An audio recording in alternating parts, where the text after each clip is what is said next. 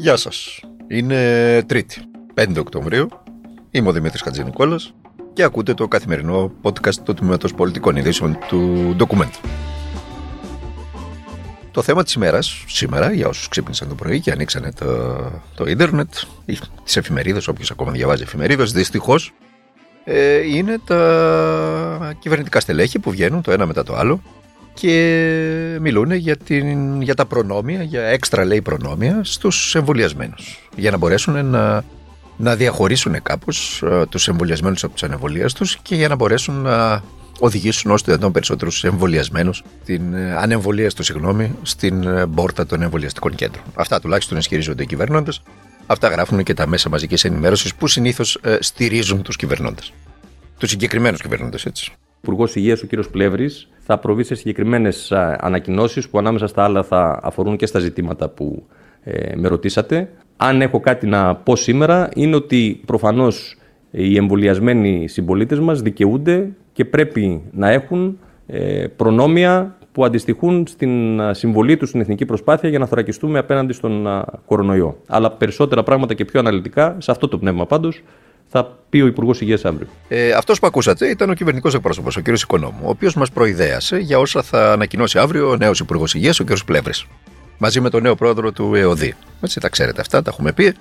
Από την πιο πετυχημένη διαχείριση της πανδημίας ever στην Ευρώπη, φτάσαμε να αλλάζει ο Υπουργός Υγείας, να αλλάζει ο Υφυπουργός Υγείας, να αλλάζει και ο πρόεδρος του ΕΟΔΗ. Τώρα, πώς εξηγούνται αυτά, να, να, να, να ισχυρίζεσαι όλο το προηγούμενο διάστημα ότι έχεις κάνει μία από τις πιο πετυχημένες διαχειρήσεις του για τον SARS-CoV-2 και την ίδια ώρα να αλλάζεις όλο το επιτελείο, έτσι, τους, τους πολιτικούς υπεύθυνους αυτής της διαχείρισης είναι απορία άξιο. Αλλά το ξέρουν τα μέσα μαζικής ενημέρωσης που στηρίζουν όπως στηρίζουν την κυβέρνηση Μητσοτάκη. Αυτός που ακούσατε λοιπόν ήταν ο κυβερνητικός εκπρόσωπος, ο κ. Οικονόμου. Όπως είπε, οι εμβολιασμένοι δικαιούνται και πρέπει να έχουν προνόμια που να αντιστοιχούν στην συμβολή τους στην εθνική προσπάθεια να θωρακιστεί η χώρα έναντι του κορονοϊού. Δύσκολα ο κύριος Οικονόμου θα, παρότι δεν ερωτάται από τους δημοσιογράφους, να το ξαναπούμε και αυτό, θα εξηγήσει πώς από την πιο επιτυχημένη εμβολιαστική εκστρατεία στην Ευρωπαϊκή Ένωση φτάσαμε ε, στα προνόμια για τους εμβολιασμένους. Διότι αδικούνται οι ανεμβολίαστοι. Πολύ δύσκολα μπορεί κάποιος να πείσει γι' αυτό. Σε ό,τι αφορά την παρέλαση της 28η Οκτωβρίου, ο κ. Οικονόμου στη Θεσσαλονίκη έτσι, υπογράμμισε ότι φέτος η κατάσταση δεν είναι όπως πέρυσι, ε, διότι λέει έχουμε το εμβόλιο και η συντριπτική πλειοψηφία έχει εμβολιαστεί. Να με συμπαθά ο κύριος Κονόμο, αλλά δεν έχει ε, εμβολιαστεί η συντριπτική πλειοψηφία στη Θεσσαλονίκη. Το 50% του πληθυσμού έχει εμβολιαστεί. Το άλλο 50% παραμένει ανεμβολίαστο. Συνεπώς, αν έχει αλλάξει κάτι στη Θεσσαλονίκη, είναι ότι εμβολιάστηκε το 50% του πληθυσμού. Ωστόσο, το υπόλοιπο 50% παραμένει ανεμβολίαστο. Και είναι ένας εξαιρετικά σημαντικός αριθμός για να έχουμε μια έξαρση της διασποράς και στις παρελάσει και στον ε, εορτασμό του πολιούχου της πόλης στις 26 Οκτωβρίου. Θυμάστε πέρυσι τι είχε γίνει με τον εορτασμό στη Μητρόπολη, τι ακολούθησε μετά. Έτσι, όπου έγινε Θεσσαλονίκη Μπέργαμο. Οπότε πάθανε, αλλά δεν μάθανε οι κυβερνώντες. Αυτό τουλάχιστον φαίνεται. Μετά από μήνες εφαρμογής του mini lockdown σε διάφορες περιοχές της χώρας, ακόμα και μέσα στο καλοκαίρι, έτσι σας τα θυμίζω αυτά, σε κορυφαίους τουριστικούς προορισμούς όπως η Κρήτη, η κυβέρνηση Μητσοτάκη εξετάζει τη χαλάρωση των μέτρων τώρα μόνο για τους εμβολιασμένους. Και σε κόκκινες περιοχές, για παράδειγμα στη Θεσσαλονίκη. Κοιτάξτε, καταρχάς είναι μια συζήτηση που δεν αφορά προνόμια και τιμωρίες. Δηλαδή, να μην τη βλέπουμε με αυτόν τον τρόπο είναι πολύ μεγάλο λάθος. Αφορά αποκατάσταση της πραγματικότητας, διότι στη χώρα μας έχουμε δύο πληθυσμούς ανθρώπων έναντι του ιού. Ένα πληθυσμό ο οποίος είναι προστατευμένος και ένα πληθυσμό ο οποίος είναι απροστάτευτος. Και αυτοί, σε ό,τι αφορά τους ενήλικες, είναι δύο τρίτα και ένα τρίτο.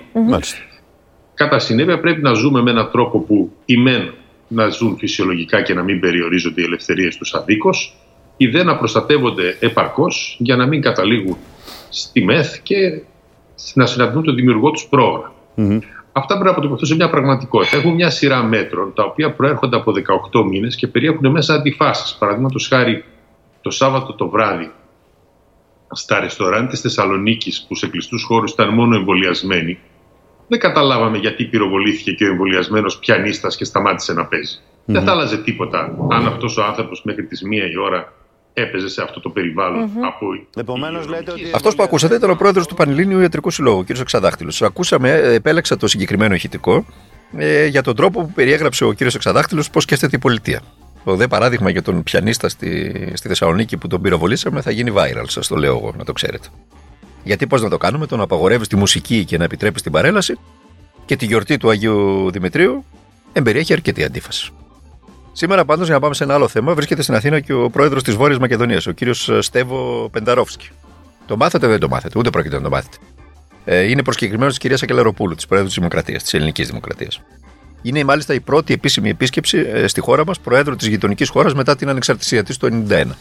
Υπό κανονικές συνθήκες, γι' αυτό επέλεξα να σχολιάσουμε τη συγκεκριμένη είδηση και να κλείσουμε με αυτή. Υπό κανονικές συνθήκες, σε ένα κανονικό κράτος, σε ένα σοβαρό κράτος ενταγμένο στις δυτικέ δομές, η επίσκεψη θα έπρεπε να ήταν ένα διευρυμένο φόρουμ διαλόγου των δύο πλευρών για το πώς η χώρα μας θα πάρει από το χέρι τη χώρα αυτή, τη Βόρεια Μακεδονία, παίζοντας το ρόλο του Παντερούλη.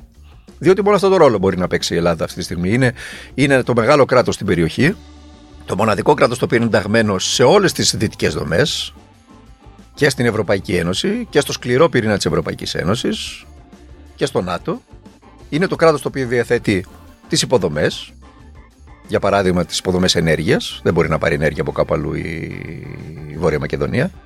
Και θα έπρεπε αυτή τη στιγμή την έχουμε πάρει από το χέρι με ένα διευρυμένο φόρουμ διαλόγου των δύο πλευρών από τη στιγμή που λύθηκε και το πρόβλημα της ονοματοδοσίας και να γίνουμε εμείς στο ρόλο, να μπούμε εμείς στη θέση του οδηγού, στη θέση του πατερούλη, όπως έπρεπε να μπούμε σε όλα τα Δυτικά Βαλκάνια. Για να μην μπω σε όλα τα Βαλκάνια. Δεν συμβαίνει όμως κάτι τέτοιο. Τα μέσα μαζικής ενημέρωσης του Κυριάκου δεν το έχουν είδηση ούτε στην πρώτη δεκάδα. Προφανώς για να μην εκθέσουν τον άλλοτε μενόμενο Μακεδονομάχο που κατέβαινε στις πλατείες, συντροφιά με τις περικεφαλές, τα θυμάστε τώρα αυτά, που μετά έγιναν αντιεμβολιαστές. Προηγουμένως ήταν με τον μακαριστό Χριστόδουλο, τι πάω και θυμάμαι τώρα, κατά των ταυτοτήτων. Αλλά διαχρονικά έκλειναν και κλείνουν το μάτι στον εθνικισμό, παύλα φασισμό, παύλα ναζισμό και σε δολοφονικές οργανώσεις όπως η Χρυσή Αυγή. Η χώρα πάντως, να το πούμε αυτό, δεν με κινδυνεύει από μερικούς γραφικούς, έτσι. Αλλά από εκείνους που τους χρησιμοποιούν κατά το δοκούν, γεμίζοντας την εθνική κολυμπήθρα με τις ακαθαρσίες της ιστορίας. Γεμάτα είναι τα μπαλκόνια της δεξιάς πολυκατοικίας από εθνικοκαλπάζοντα αειδόνια. Γεμάτα.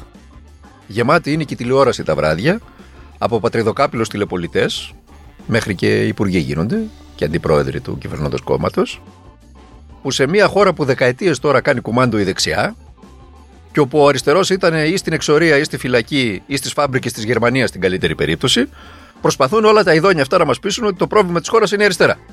Αλλά, αν σας πω και μια είδηση της ημέρας, έτσι όπως τη θυμάμαι τώρα, 30 λέει δημοσιογράφοι απασχολούνται στο Μέγαρο Μαξίμου. 30 δημοσιογράφοι. Και τρεις δημοσιογράφοι απασχολούνται σε κάθε υπουργείο στα γραφεία τύπου. Αριθμός ρεκόρ. Ever. Και η ΕΣΥΑ το όργανο των δημοσιογράφων, έβγαλε ανακοίνωση και διαμαρτύρεται γιατί λέει πρέπει και στα υφυπουργεία να υπάρχουν δημοσιογράφοι. Ακιδεμόνευτη δημοσιογραφία.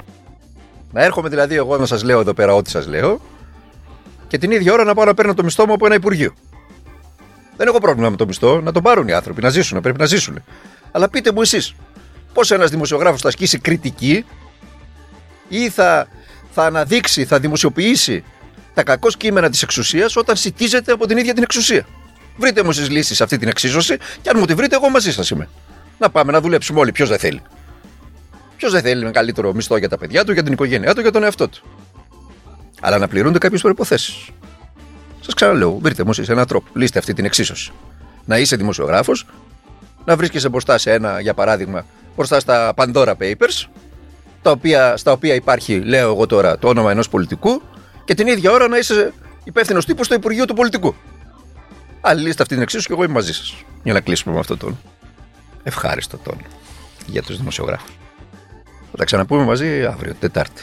Μέχρι τότε, να περνάτε, να είστε καλά, να προσέχετε τον εαυτό σας, να προσέχετε και τους οικείους σας. Δεν μας χαρίζετε τίποτα απολύτως αυτή τη ζωή και για τα πάντα χρειάζεται αγώνας.